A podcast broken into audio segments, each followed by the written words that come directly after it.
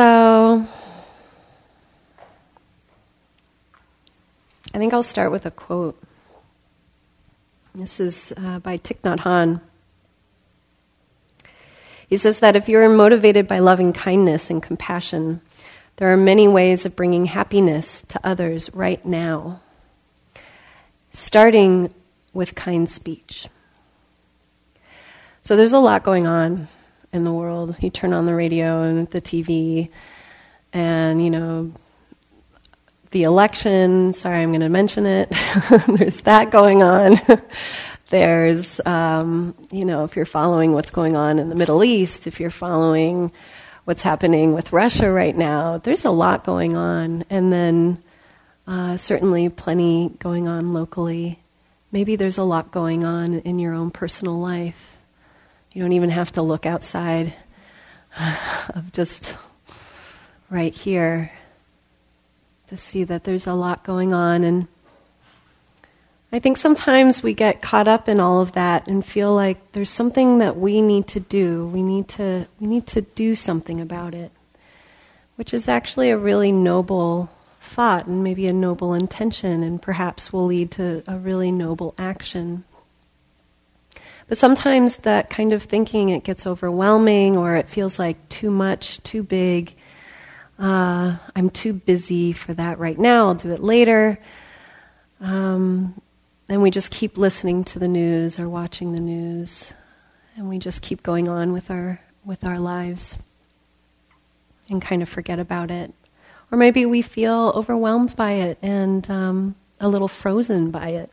Like we want so badly to do something, but we get stuck in, in, in, in doing nothing because we don't know which way to move.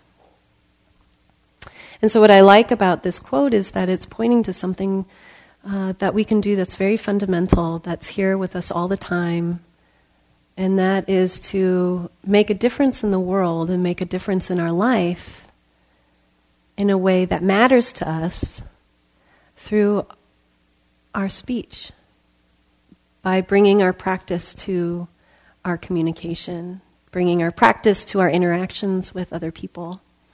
In, in a way that seems small, but it's everything. Whatever big idea that you might end up having, at its foundation, it'll be this it'll be needing wise, compassionate speech and communication at some point, right? And so, what he's pointing to is that we can do this right now. I mean, not right this minute because you're not talking to each other, but at some point you're going to talk to somebody. And it won't be long from now. And right there, you can be practicing this practice. And this practice of wise speech and communication is one that uh, the Buddha spoke highly of. In fact, uh, it made the list of eight, the Eightfold Path, that this is a major part of our practice to liberation, to awakening, to freedom from our suffering. This is one of the eight things that he could have chosen is mindfulness, uh, bringing attention to our speech, to use it in a wise, compassionate way. So this is no little thing, and it's also not an easy thing. There's something simple about the idea, bringing practice to speech, but the actual practice of it is really difficult. And it takes practice, it takes repetition, it takes will and courage and intention. It takes steadiness and concentration to be able to do this practice. When we are looking at uh, the formal teachings of the Buddha, he doesn't use the word communication or at least it's not translated into communication. But I like the word communication because when we speak, there's more going on than just our words, especially now when we have so many different ways to communicate in this day and age. So I like, I like the idea of bringing this to um, our communication, our um, making wise communication choices. Because it is, it's more than just what comes out of our mouth, it's, it's um, how we are when we say it, what's going on in our body, in our mind, in our heart. It's more than just words. And I feel that that's actually probably more what the Buddha was talking about, um, but maybe um, just the way that it was spoken uh, and translated, it didn't come out that way. But to simplify it to just words, it's, it's not quite whole. So I want to talk about this in terms of our communication. And to do that, um, to talk a little bit about what communication actually is, and to say it in a very simple way. Um, communication is really the, the coming together. It's it's relating something to another person in a way to come together. So when we are speaking to communicate, if we're actually communicating and we're not just throwing words out, we're doing it with the intention to come together. When we're not communicating or when we're not using wise speech, we bring uh, a disconnect possibility. So we're, we're causing disconnect between ourself and another person or a group of people. So this practice is really about becoming uh, more and more in harmony with with the people around us. It's also about becoming more in harmony with ourself. And that's where we start is getting more in touch with ourself, with our body being here, with what's going on internally, and see exactly how does that affect what ends up flying out of my mouth or in an email or in my text message.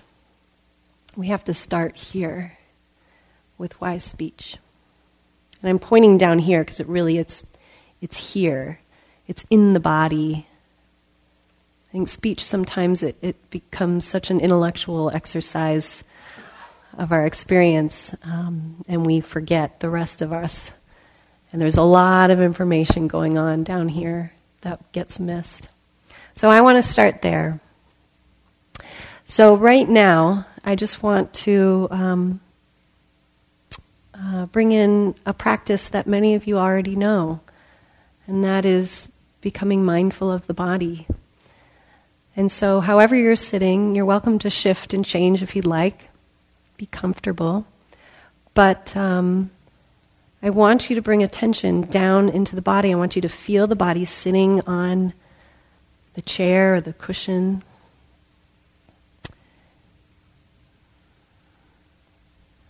Feel the weight of the body. Feel your feet on the floor. Notice where your hands have landed.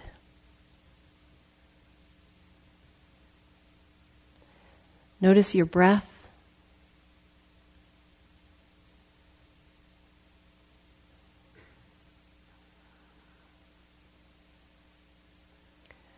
Notice your shoulders, your throat, your face, this whole body sitting here.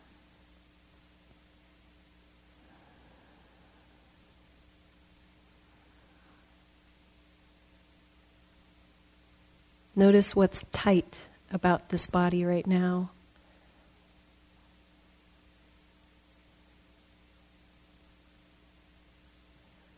Notice what's relaxed about this body right now.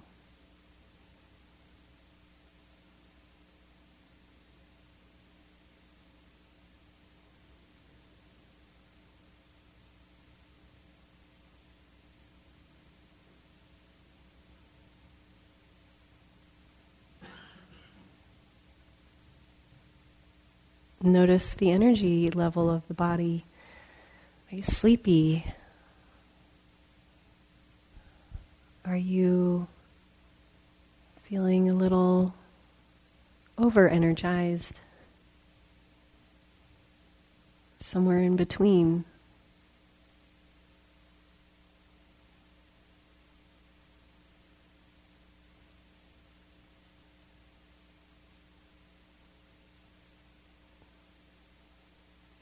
Having your attention in the body right now, has it become obvious uh, that there's a particular emotion that's happening right now? Maybe it's peacefulness or calm, or maybe it's sadness, anger. Maybe it's anxiety, fear, something that's followed you in here today, something that's been hiding out perhaps today, and now you're noticing it. Maybe not. But when we bring our attention down into the body, we suddenly become more aware of the fullness of what's going on. Even if what's going on is confusion, uncertainty, at least we have that information. So you're welcome to stay connected uh, with the body in this way as I continue to talk. We're going to kind of come in and out of this practice.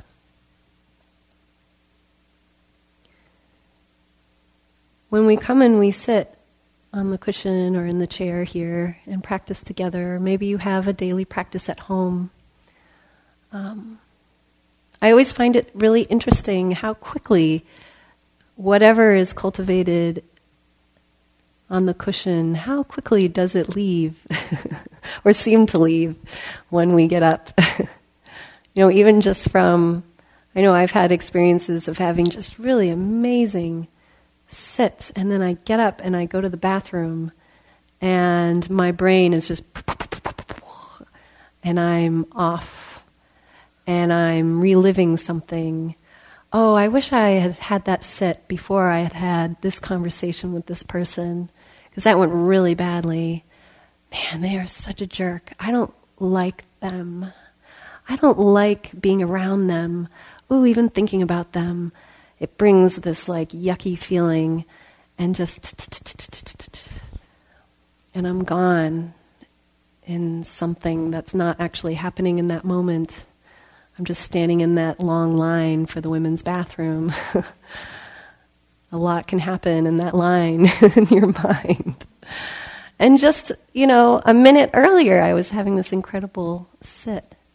So, how does our practice translate into our life? How can we bring it off of the cushion more fully into the things that we do from day to day? And in this, for this, the sake of this talk, uh, in particular, how do we bring it into our speech and into our interactions with others? I think maybe the most challenging time to stay connected with our practice is in interactions with others, especially those who are difficult.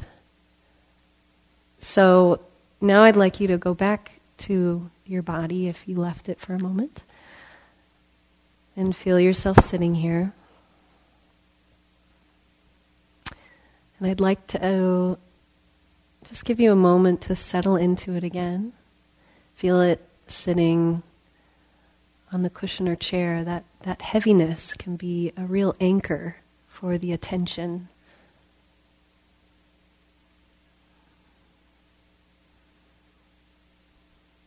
Notice how you're feeling in this moment.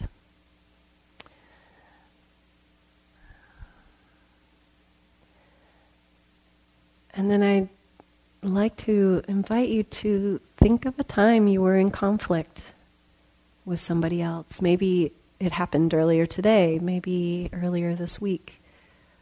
You don't need to go straight to your worst fight ever, but just an experience of um, maybe you just snapped at somebody you care about. You were tired, you were hungry, you were annoyed. Maybe it was more than just that. Maybe there was a lot of back and forth around a decision that needed to be made and no one was in agreement. I want you just to think of at one time where you experienced something like this and notice if you can actually feel it in your body as you're thinking about it. Remember in your mind also what that was like. Were you really present and in your body? Did you feel in control of your words?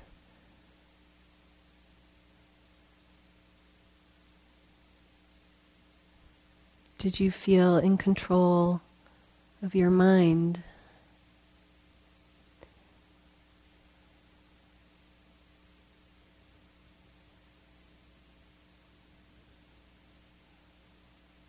Okay. And then you're welcome to just take a deep breath. A cleansing breath. Let that go. It's not here right now. Just bringing it up for the sake of learning. So maybe we could hear from a few of you. When you're in conflict with another person, what happens to your practice? Were you actually able to stay present? Uh, was it really difficult to stay present? Were you able to stay in your body? Were you able to have real control over your words? What happens when you're really upset? Maybe we could hear just from a couple of you.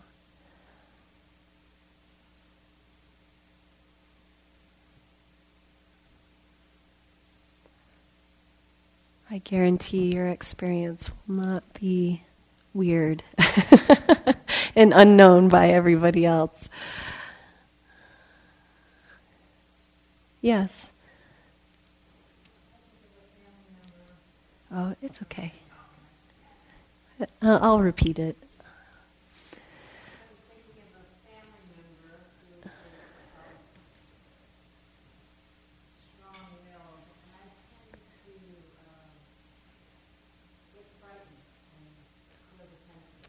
Mm-hmm. Do you notice? So what she was, she said there's a family member that when when you're interacting with this particular person, that you feel frightened and almost like a victim. Like it sounds like you get triggered in some way. Do you notice that even before you interact with them, that there's some anticipation of that happening? Mm-hmm. I can relate to that. I've had those people in my life, or still do. And it's just amazing how even the most simple interaction with certain people, it can just throw us completely. Thank you for sharing that. How many of you have experienced something like that with another person? Yeah, you're not alone. Yeah. So, how to stay within our practice when that happens. So, we'll come back to that.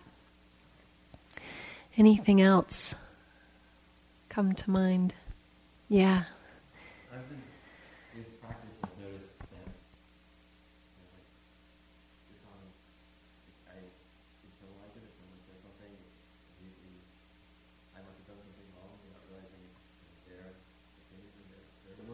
Uh-huh.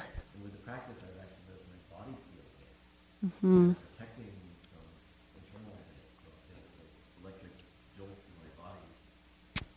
Yeah. Is it like uh, when someone has a criticism, or they just, or is it a lot of different scenarios that this is relatable? Projecting. Okay, so projecting issues on you, and you actually, and it goes, you take it really personally and internalize it a little bit. And but through the practice, you're noticing it. Sounds like you can feel it in your body. Yeah, yeah. Mm-hmm. That's actually it's a it's a even though it can be a really uncomfortable thing to start to notice that these feelings and reactions are, are actually very bodily, that it's not just um, in the mind, that it's also in the body, that they're very much connected. That's a real, it's a great thing to notice, but it's really uh, uncomfortable. But when we can notice the fullness of that, we have more to work with. So, um, yeah, maybe we'll come back to that example too. Thank you. Yeah, so how to how to come back to presence when we are um, upset, when we are uh, triggered in some way, we get this flash of anger. Um, we are just annoyed and tired, hungry. You know, there's a lot of scenarios where our patience is just thin, and that one person, they're at, just in the wrong place at the wrong time, and they said the wrong thing, and we're just, you know. What do we do? How can we how can we work with that? So, um, what I'd like to do and this is optional if you want to sit out, that's just fine. But otherwise, I'd like you to pair up with somebody. So turn towards somebody next to you. You don't have to know them, most likely, you won't. Um, turn toward them, and uh, I'd like you to um, just shake their hand and say hello and say your name.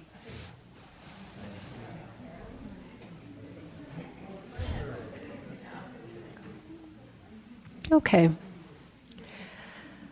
So then, as much as is co- comfortable, turn. You can turn your chairs, and so you're not straining yourself, and turn your body, and um, so you can face them. And we're going to do that same practice we did at the beginning, uh, just grounding in the body, becoming more embodied, becoming present in the body we're going to do the same practice, but now we're doing it in front of somebody. So we're doing, these are baby steps. So I'd like you to first just fully bring your attention inward to yourself. You can close your eyes if you'd like. Um, but really, fully bring your attention into yourself. Don't worry about the other person yet. If there's groups of three, that's fine.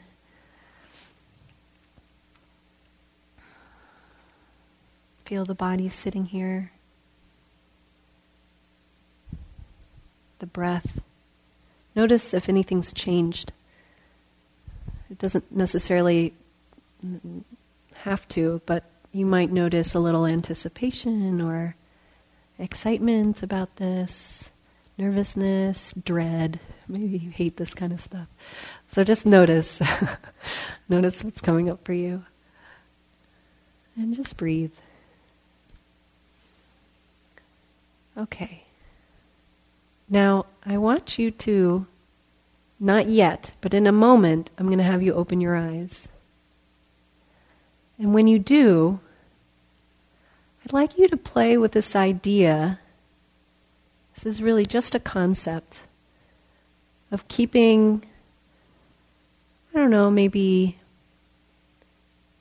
50% of your attention on yourself and 50% of your attention on the other person. Don't get hung up on what is exactly 50 50. but just get the sense that you have attention inward and outward. That you that there's that happening. And just just see if that's even possible.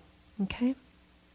So go ahead and open your eyes and look at the person that you're working with. You don't have to eye gaze, you don't have to stare right into their eyes. You know, but just take them in in some way. You know, know that they're there. Um, yeah, and see what's what that's like. That's that might be kind of hard. You might start just looking at their feet and then take take you know move up, maybe take in their torso and then their face eventually. It's hard. It's very, it's an interesting thing. Notice what happens to your attention. Does it go in? Does it go fully out? Do you need to kind of break the connection after a while because it's just too much? It's just an experiment. It's going to be different for everyone. Some people are really comfortable with this. Others, this is really new and weird. Just keep breathing into it. You keep relaxing into it. I won't hold you here that long. Ah, it's not that bad. Notice what's happening to the attention again. Can you keep it about 50 50? Notice what that's like to be embodied, but also have this connection with someone else. Okay? Go ahead and close your eyes again. Bring your attention back inward. Notice that shift, what that's like. Okay, so then this next round, we'll do the same thing where I'd like you to see if you can do that 50 50 with your attention. But this time, a little harder, I want you again to shake the other person's hand and each of you say your name while staying present with yourself and present with the other person. Okay? So then open your eyes and go ahead, shake their hand and say, introduce yourselves again. Notice the attention. Did the attention kind of jump out of you and you got to bring it back to the body? Okay. So then sit there with your partner again. I'd like you to then, um, in a moment, share what this was like while seeing if you can keep some awareness of where your presence is. Is it does it go fully outward? Does it stay really inward? Is there a possibility to have it split so that you're present with yourself and the other person? That's kind of what we're going for, on some degree of that. Okay, so go ahead and, and share what was what was this exercise like so far? What did you notice? And you can just go back and forth, and uh, like normal, but with some degree of awareness about what's happening to your presence. Okay, go ahead. I'll ring the bell.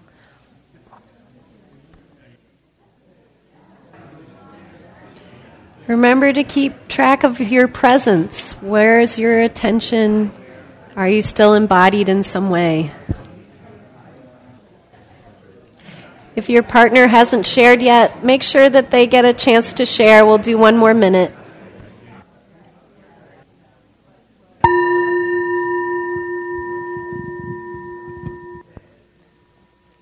Okay.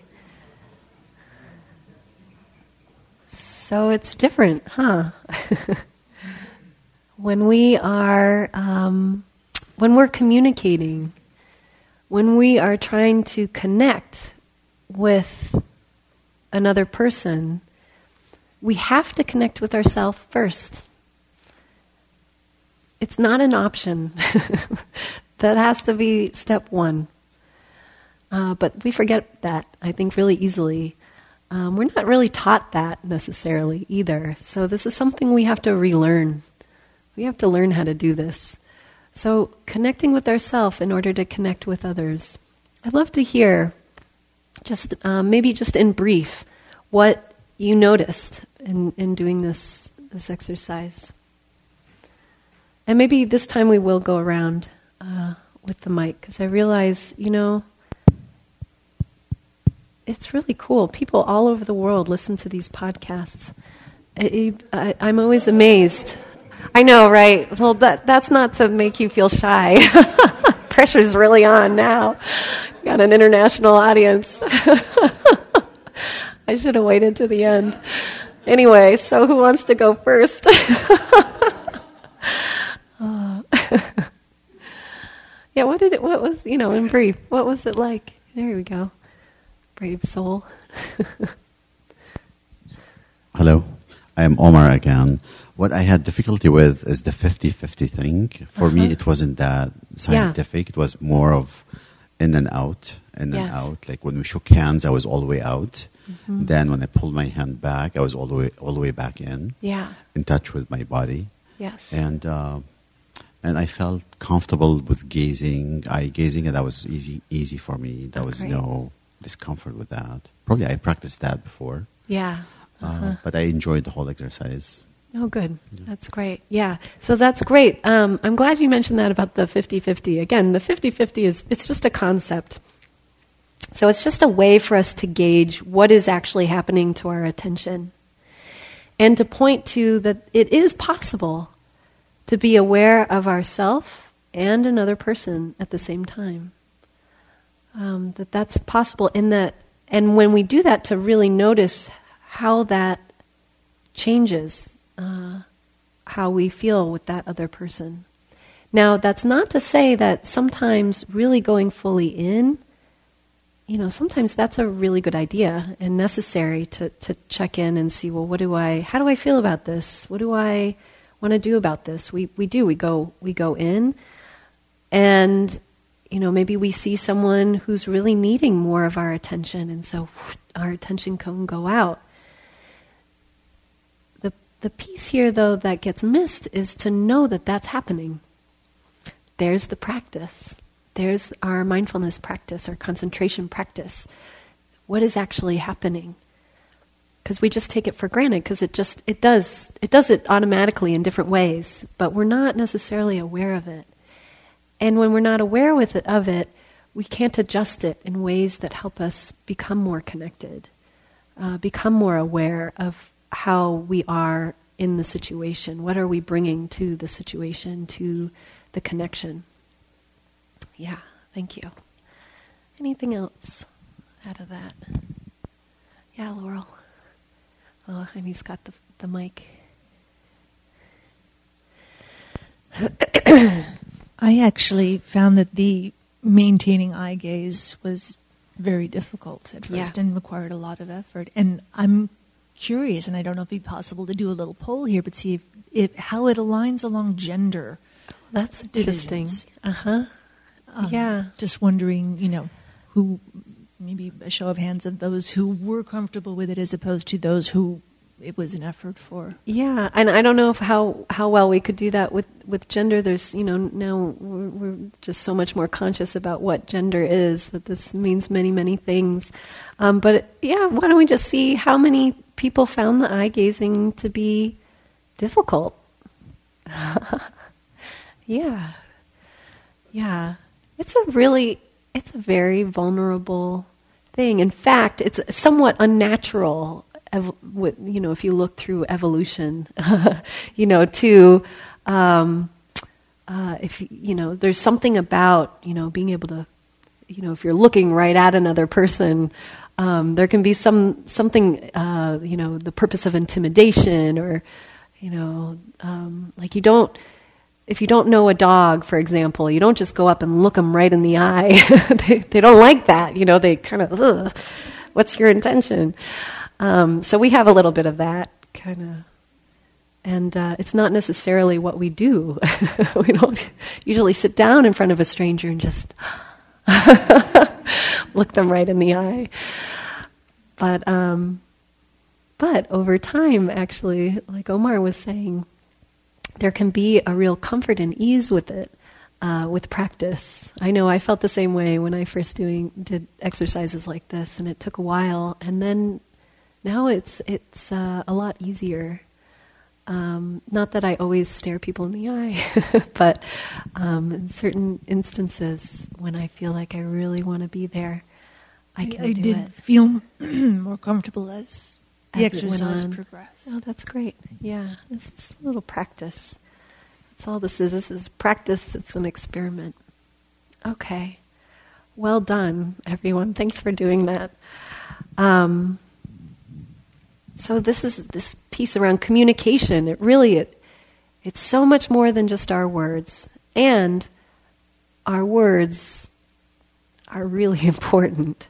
I think a lot of um, a lot of suffering is caused by what is said and what's put out there. You know, um, we live now in an age where communication or so-called communication. Um, it's everywhere. Uh, just the mass amount of information that's available through type or um, uh, by word of mouth or whatever. It's it's there's just so much. Um, it's not just who you pass on your way to the market anymore. It's you know calling your uh, mother-in-law across country and you know watching a news report of what's going on on the other side of the world or um, yeah it's just different it's just different and when that speech um, is done in a way that is not w- out of the intention to bring together, to bring peace, to bring clarity, it can be really, really harmful. And has they have major that has major ripple effects. You know, we know this from our own experience of things that we've said. Maybe we've said something years ago, and that person, you know, that's what they think of when they see us, or they bring it up every now and then, and you think, God, that was so long ago. Aren't we over this? No. Once we say it, it's out there. Once we hit send, it's really out there. you know, it's um, it's a big deal what what comes out of our our mouths. We can't be so casual about it. If we want, if we want happiness, if we want that that peace, that feeling of settled, that um, feeling of clarity, uh, the lack of fear, the feeling of of our own integrity. Ooh, there's something so precious and wonderful about that. We want that. And we actually really need to work to get it because this isn't easy. So the Buddha had uh, had guidelines around speech. There were five uh, in particular. So uh, I'll share those with you now. So the first one um, is something we learned as kids to restrain from lying. This is huge. This is really important. And oh, and we know it, and we've done it. I mean, we've broken it. we've restrained from it, but we've also lied before, probably, most likely. Um, and we know the effects of that. Uh, now, these are not commandments. It's really different uh, in the Buddhist practice. These are to be explored. These these guidelines are to be explored and to really be understood. Why do we want to restrain from from uh, refrain from lying? Why? What is it that it does? What are the ripple effects it causes that in my lifetime um, has an effect that leads me away from the things I really deeply want in terms of my happiness and my freedom um, and so we can probably answer that question. Um, but still, there's subtleties to this, to lying. So, what is a lie? There's the big, bold faced lies, but then there's the little things, you know, the little lies that we tell that we feel like, well, that's kind of okay. You know, I, I said it so that I didn't hurt their feelings, or I said it because I knew if I didn't, then there'd you know, I'd get in a little bit of trouble, or um, I just didn't want to deal with the repercussions, so I said this instead. And so we kind of we can really easily justify uh, being dishonest. Um, and so it's time to to bring attention to that and really look at that. What what if I just was really honest, and what would that be like? Um, sometimes even our exaggerations, if you're someone who speaks in a way where you're exaggerating everything, um, what does that do when to your connection with other people? Again, we're looking at connection with other people. Um, does it create disconnect in some way? Does it somehow plant the seed that okay, what they're saying, I can, I really just take it with a grain of salt. Um, it's not really, it's not totally true. You know, if that's how people are relating to what you say, then that connection with them um, is not that strong. There's some disconnect that's being created with those words. um, even with the little lies, there can be a disconnect within yourself. I know I've done it before, where afterwards I immediately think, God, I didn't even, I didn't even have to say that. I just, I, you know, that was, that wasn't totally true, and I don't even know why I said that. And then the worry of, what if they find out that that wasn't totally true, or, you know, what does that mean about me that I could just say that, you know? And suddenly there can be this disconnect internally as well. So the ripple effects of uh, not being honest are pretty huge. And they can sprout up, of course, with lying when the truth is found out. It can sprout out uh, later, and then the harm can be devastating. Uh, trust can be completely broken. It's hard to reconnect with someone when the trust is gone. Maybe we've experienced this in our life, and it's very painful for, for everyone. The person who told the lie and got caught, ooh, that is so painful. And the person who, who it affected the other person. So this is important. Um, and so if we're refraining from that, to cultivate honesty. Um, so we'll refrain from something, and then in turn we'll cultivate something. So perhaps its uh, its its opposite is honesty. To speak, uh, be a truth teller, this is hard sometimes. This sometimes means not just telling the truth, uh, but sometimes it also means speaking up when it's time to speak up uh, and, and to say what needs to be said, to create more peace, to create more harmony, and that can be really difficult. Um, I have a quote by George Orwell. Here it is George Orwell. He says, In time of universal deceit, telling the truth is a revolutionary act.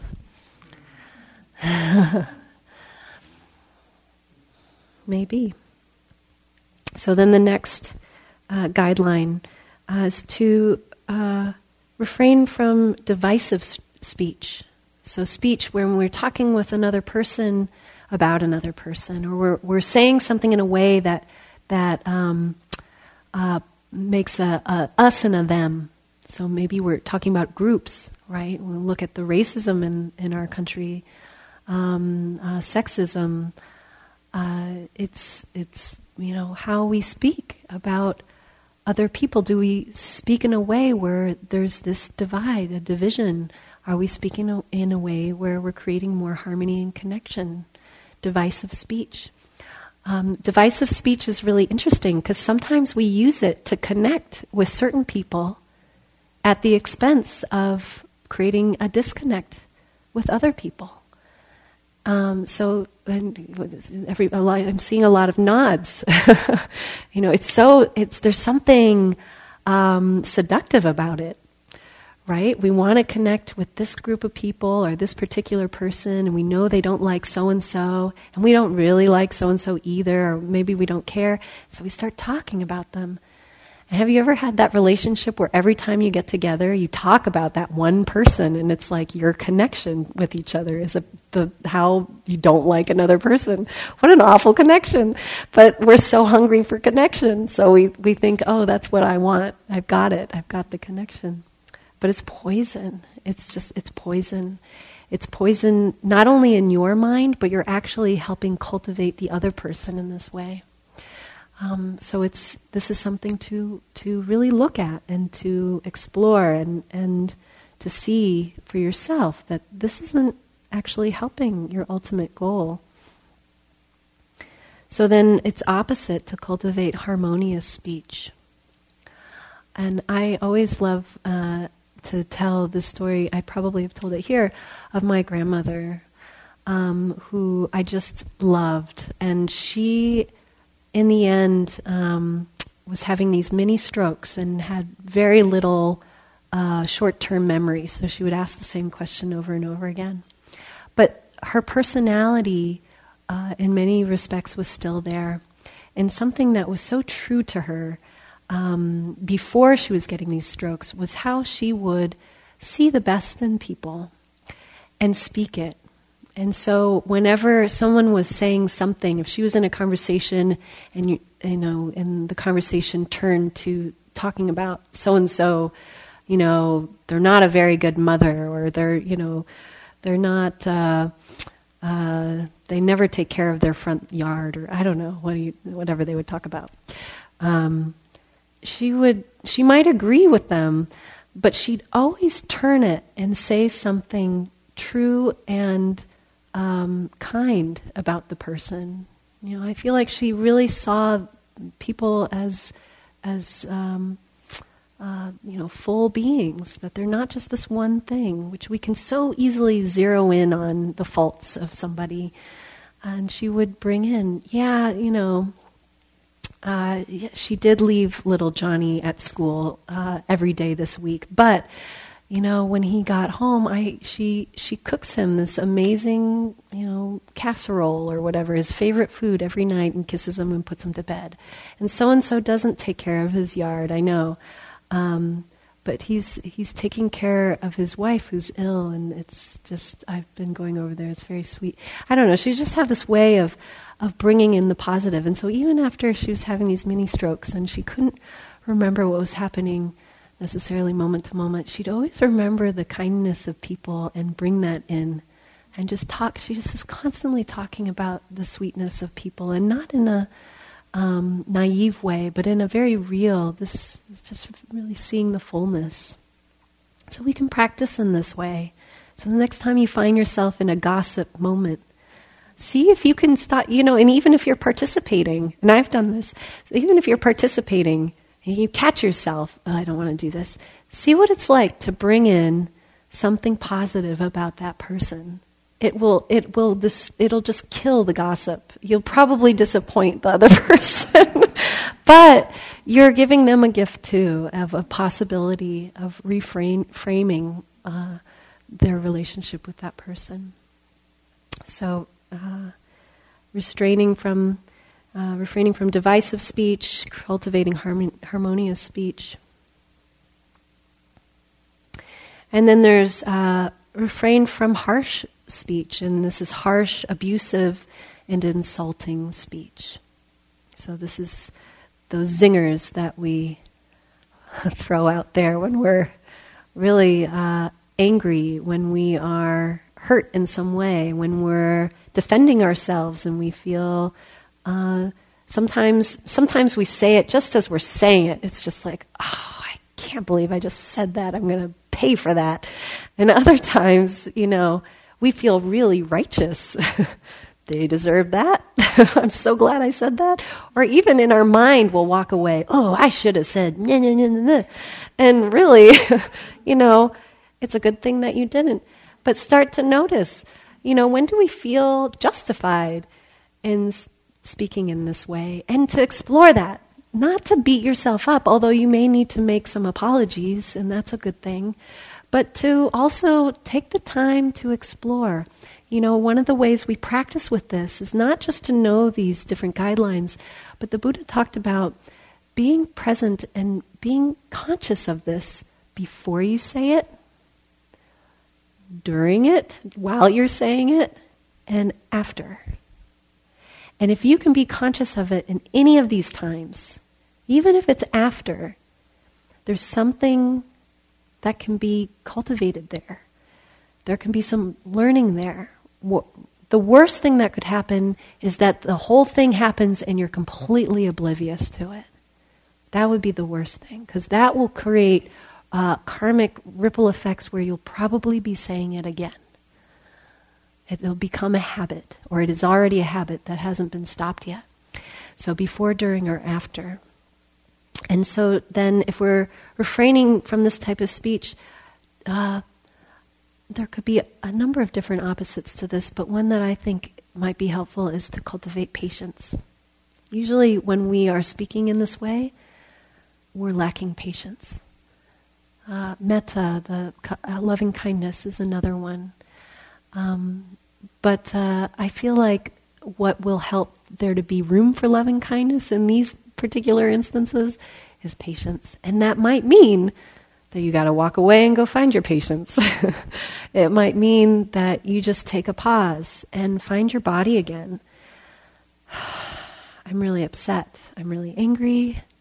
I'm a, I really want to say this. I'm not going to say this. I'm going to say this other thing instead. I think it will be better. Come back afterwards. Yep, that was better, but it wasn't great. There's room to grow here.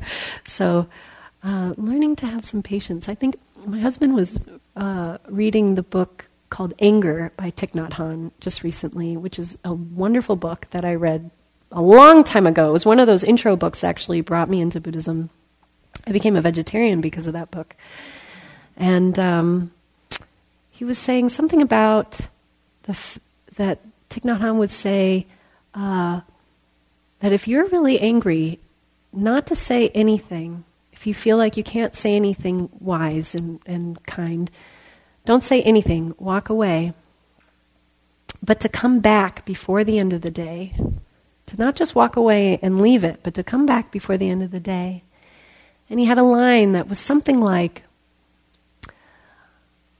I'm really, I'm really hurt or I'm really angry. I'm going to say, I'm afraid I'm going to say something that I'm going to regret. I need your help. And I don't, I think that's correct. I know the last part is correct. I need your help. When we are in these states uh, where we're just not clear, we're overcome by our emotions, we do need help. And to be able to ask for it from sometimes sometimes the wise thing to do is to ask from the person who's triggering us, especially if it's a loved one and someone you know cares for you. But I just need I need your help with this. Uh, the humility of that moment um, might be enough just to break the spell of that anger, and so there can be again a connection.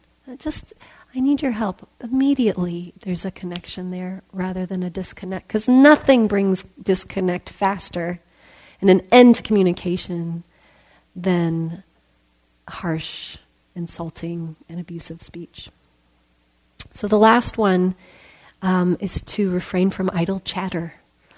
He said, don't do that. um, in the Dhammapada, there's a quote says, Better than a thousand meaningless statements is one meaningful word, which having, having been said, brings peace. And so, kind of like when that exercise we did earlier, to just be with someone instead of filling up the space. It's hard. It's hard to do because we often, most of us have habits to fill in the space. Can we just be with the person and not feel like we need to fill in that space?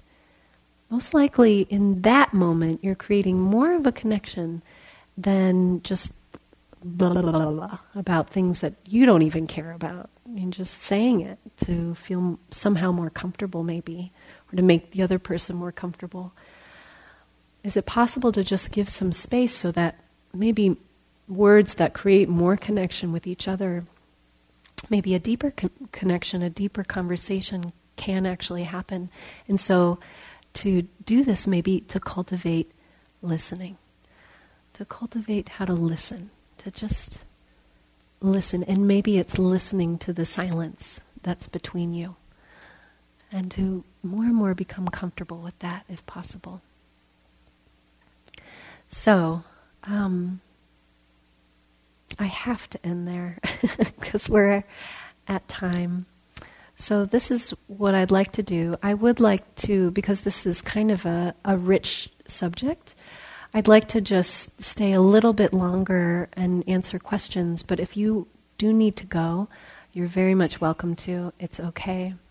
Um, but if we have maybe one or two questions, I'd, I'd like to stay and answer them, and then we'll dedicate the merit. We'll pass around the mic, which I think Jaime's got. So uh, if you do need to go, you're welcome to. and anyone have any questions or comments about how to practice with this?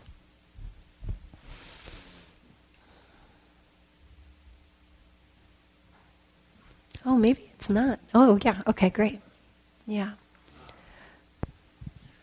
So after I, you know, either do something like this, like say something harsh to somebody, and we end a conversation and whatever, there's this I want to say sorry, Mm-hmm. And sometimes it's like, oh, I gotta say sorry, I gotta say sorry, I gotta say sorry. And sometimes it's like, I don't want to say sorry. And there's like this. And then I think, well, I should really feel sorry first before I say sorry. It's this like dance in my head that I yeah. haven't quite. It's confusing. I think this is part of the exploration of of this practice because the part that says I should say sorry, that's the part of us we learned that when we were in kindergarten. that when you say something mean, the teacher brings you and the other kid together and says, "Say sorry," and so you do. And um, there can be some skillfulness with that when you know that was wrong. I need to say sorry, but I don't really feel sorry. But that would be the kind thing to do. Maybe that is the maybe that's the right thing to do. I'm not saying it isn't. And um, and it's something to really explore. What is it that doesn't want to say sorry? Like, what is the part of me that just feels like I need to defend what I just said? You know, without taking on a bunch of judgmental, you know, am I a bad person or whatever it is just to really look at the raw experience of it. What what's actually going on there? Allow it to be uh, something that where you can actually grow from, so that when when you do say something and it's very clearly harmful and maybe not even fully true, that you know you can really touch into. Oh, that was really hurtful. I can feel that yes, I'm really sorry. And it becomes more and more of a lived experience than maybe it would have if uh, if that gets glazed over by just like I'm sorry and then walk away. Does that make sense? Mm-hmm. Yeah, yeah. This is all just an exploration. There's going to be times where it's going to be confusing. It's not going to be clear. You're not going to do it right. You'll mess up. Uh, wise speech is this way. It takes a lot of, of intention and exploration. Anything else? Maybe one more if we have it. Otherwise, we'll close.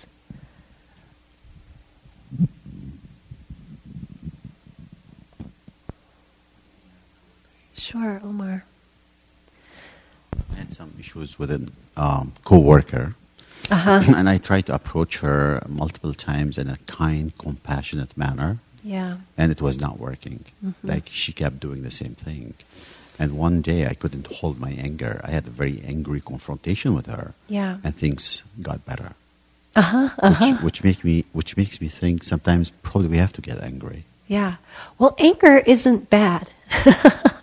anger is not bad. In fact, sometimes when we can take I just had this conversation with someone yesterday when we're when we're triggered and we're feeling anger or maybe it's it's cousin annoyance whatever it is if we can use the energy of that to be very strong and straightforward and direct and true with what we have to say that is that can be a very powerful um, connection that's needed sometimes. Sometimes the other person, they're needing that. Um, where anger gets uh, tricky is when it's in the driver's seat, when we're just when we're not conscious, and and we're just compl- it's just like a wave that's come over us, and all of a sudden we've just said horrible things. so I don't know what you said, which end of the spectrum it was, but and I'm glad it worked. But um, yeah, anger is not the problem. You know, anger is just an emotion like anything else. It's just that um, it's the it's when we're not conscious of it and we don't know how to be with it. In fact, if we try to push it away, that's when we also get in trouble because we're not learning from it. We don't know how to work with it.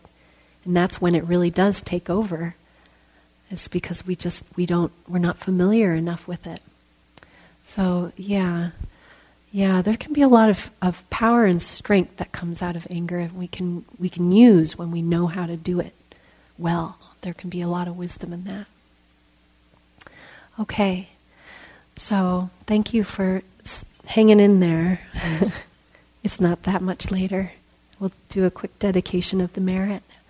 Um, so this is a time to just acknowledge that um, spending our time together like this, it's, it's a really wholesome, noble thing to do.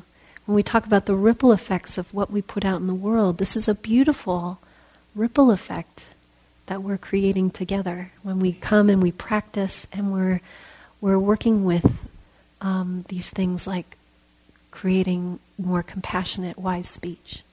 What a wonderful gift for the world, not just for ourselves. So we can now dedicate the wholesomeness of our time together to all beings everywhere.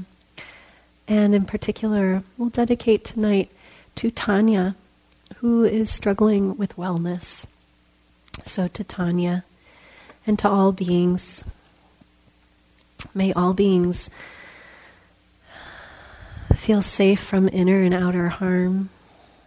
May all beings have health in their mind and in their body. May all beings be happy and content. May all beings taste freedom. May all beings be free.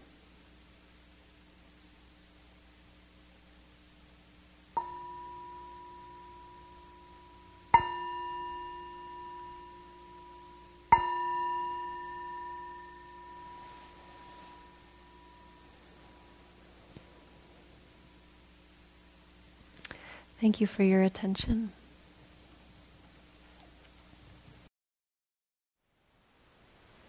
Thank you for listening. To learn how you can support the teachers and Dharma Seed, please visit dharmaseed.org slash donate.